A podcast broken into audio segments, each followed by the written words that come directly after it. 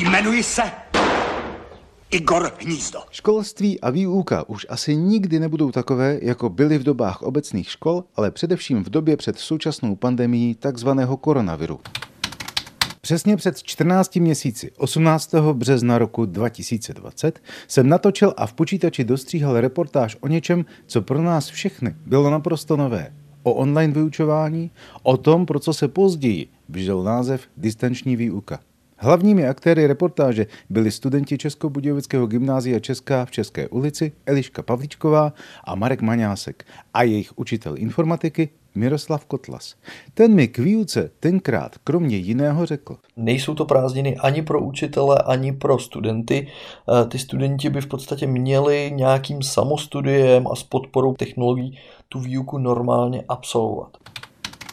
Reportáž jsme natočili po vzoru online výuky, tedy také jsme se osobně nepotkali. Stejně, jak to zažívali učitele a studenti po celých 14 měsíců. Samotný systém online výuky tenkrát popsal Miroslav Kotlas kromě jiného takto. Ale já samozřejmě kdykoliv během toho videohovoru můžu vyzvat jakéhokoliv z těch žáků, aby do v podstatě začal mluvit a může nastat klasická interakce jako ve třídě, akorát, že se u toho nevidíme. Nebo respektive pokud máme webkamery, tak se můžeme i vidět. Po více než roce jsme se s Miroslavem Kotlasem konečně mohli potkat osobně. Loni na jaře to bylo něco nového, co jsme nikdo neznali a já jsem to bral jako takové skoro až trošku osvěžení, něco nevyzkoušeného a tím, jak já s technologiemi pracuju, tak jsem to viděl jako výzvu i pro celé to školství, jak eh, se posunout dál. Možná to brali taky ty studenti, kdy na začátku opravdu to mohlo být zajímavé, jak tehdy viděli situaci studenti Eliška Pavlíčková a Marek Maňásek a jak ji vidí dnes? Před těmi 14 měsíci jsem čekal, že budou nadšení. Ale když jsem se jich tenkrát zeptal, jestli by se takto chtěli učit dál, tak nadšení tedy rozhodně nebyli. Ostatně posuďte sami. Podle mě eh, je důležitý, aby tam byl ten osobní kontakt s tím učitelem. Třeba já osobně potřebuji, aby někdo na mě tlačil, abych byla pod nějakým tlakem, jinak tu práci sama od sebe těžko vykonávám, musím se k tomu nutit. Připadá mi eh, pohodlnější přímo být v té škole, zároveň je to trošku víc motivace, když eh, sedíme v té třídě.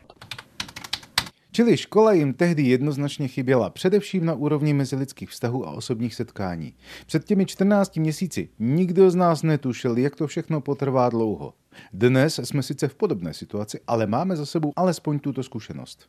Jak vidí online výuku učitel informatiky Miroslav Kotlas dnes? Já si myslím, že po tom roce jsme už všichni z toho značně unavení. Vidíme, že ta výuka nedosahuje těch kvalit, jako kdyby jsme je tady měli prezenčně. Já jako učitel informatiky prostě bych potřeboval vidět do těch jejich monitorů a to v té distanční výuce nemám šanci. Teď už si myslím, že jsme se dostali do stavu, kdy už to zajímavý není, kdy už se to stalo takovou rutinou a všichni se těšíme, až se z toho dostaneme ven.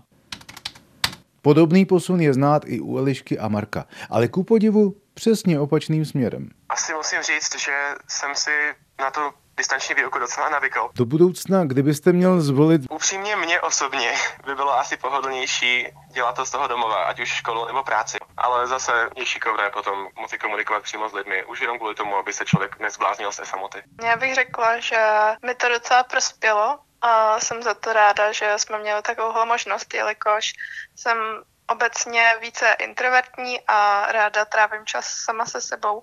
A takhle, když můžu pracovat z domova a studovat z domova, tak mi to dává víc času pro sebe a můžu právě si ten čas i líp zorganizovat. Jak velký prostor dostane online distanční výuka dál, to ukáže až čas, až se pandemická situace uklidní.